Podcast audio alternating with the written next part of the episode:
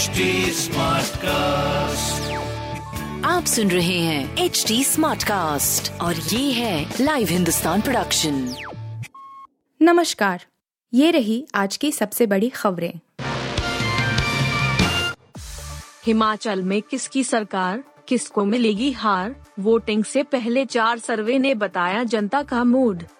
हिमाचल प्रदेश में मतदान में अब महज दो दिन बचे हैं। 12 नवंबर को राज्य के मतदाता ईवीएम में अपना फैसला दर्ज करेंगे जो 8 दिसंबर को सामने आएगा। फ़िलहाल गुरुवार शाम को आए चार ओपिनियन पोल ने जनता का मूड बताने की कोशिश की है। एक सर्वे में भाजपा और कांग्रेस के बीच बेहद नजदीकी मुकाबले की भविष्यवाणी की गई है तो कुछ में अनुमान लगाया गया है कि सत्ताधारी भगवा पार्टी सैतीस सालों का रिकॉर्ड तोड़ते हुए लगातार दूसरी बार सरकार बना सकती है। आइए आपको बताते हैं कि सर्वे का क्या अनुमान है। एबीपी न्यूज़ सी वोटर की ओर से जारी सर्वे का अनुमान है कि मुकाबला किसी भी तरफ़ जा सकता है। भाजपा और कांग्रेस के बीच कांटे की टक्कर हो सकती है। ओपिनियन पोल के मुताबिक, अड़सठ सदस्यीय विधानसभा में भाजपा को 31-39 सीटों पर जीत हासिल हो सकती है तो कांग्रेस भी 29-37 सीटों पर कब्जा कर सकती है। जेल के अंदर पिटाई हुई। प्राइवेट पार्ट में आई चोट। सुकेश ने फिर लिखा खत। दूसरी जेल में शिफ्ट करने की मांग। महाठग सुकेश चंद्रशेखर ने दिल्ली के उपराज्यपाल वी के सक्सेना को एक और चिट्ठी लिखी है। सुकेश ने उसे और अपनी पत्नी को दिल्ली के बाहर किसी और जेल में शिफ्ट करने की मांग की है। सुकेश ने आरोप लगाया है कि उसके द्वारा आम आदमी पार्टी के नेताओं पर आरोप लगाए जाने के बाद उसे लगातार धमकियाँ मिल रही हैं तथा उस पर दबाव बनाया जा रहा है। एलजी को लिखी चिट्ठी में सुकेश ने यह भी आरोप लगाया है कि उसे जेल के अंदर सीआरपीएफ के जवान प्रताड़ित कर रहे हैं। ठग सुकेश ने अपने वकील के माध्यम से लिखे गए खत में कहा है कि वो मंडोली जेल में फ़िलहाल एक अंडर ट्रायल कैदी है। उसकी पत्नी भी इसी जेल में बंद है। ट्विटर डील के चलते अरबपति एलन मस्क अमेरिकी सरकार की रेडार पर आते नज़र आ रहे हैं। राष्ट्रपति जो बाइडेन ने मस्क के दूसरे देशों के साथ संबंधों की जाँच की बात कही है। खास बात है कि ट्विटर डील में सऊदी हिस्सेदारी पर सवाल उठने लगे हैं। मस्क ने बीते महीने ही 44 बिलियन डॉलर की डील पूरी की है। पत्रकारों के साथ बातचीत में बाइडेन ने कहा मुझे लगता है कि एलन मस्क के अन्य देशों के साथ सहयोग या तकनीकी संबंध ध्यान दिए जाने के लायक हैं, उन्होंने कहा, मैं यह नहीं कहूँगा कि वह कुछ अनुचित कर रहे हैं या नहीं। मैं केवल इतना ही कहूँगा, मस्क की ट्विटर डील में सऊदी अरब के prince Al Waleed bin Talal और कतर सोवरिन वेल्थ फंड समेत कई निवेशक भी शामिल हैं।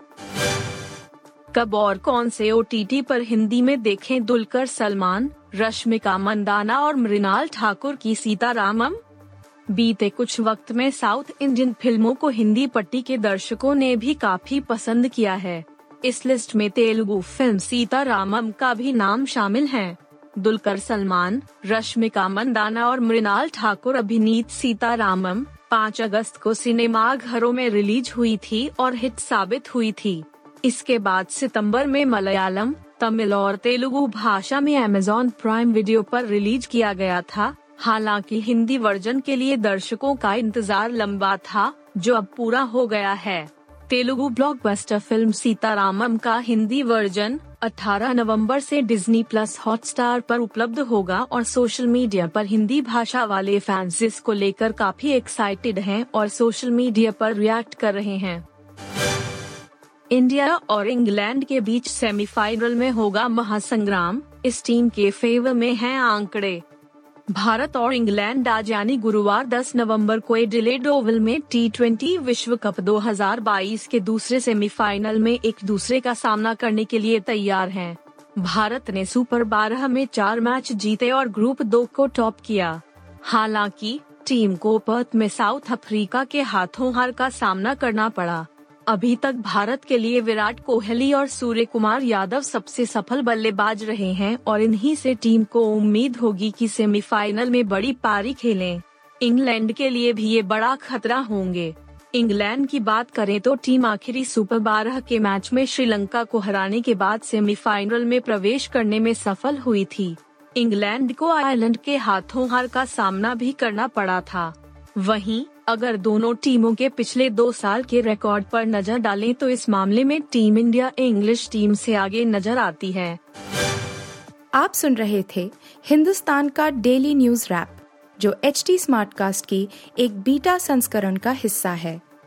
आप हमें फेसबुक ट्विटर और इंस्टाग्राम पे एट एच टी या podcasts@hindustantimes.com पर ईमेल के द्वारा सुझाव दे सकते हैं। आप सुन रहे हैं एच डी स्मार्ट कास्ट और ये था live Hindustan production smart Smartcast.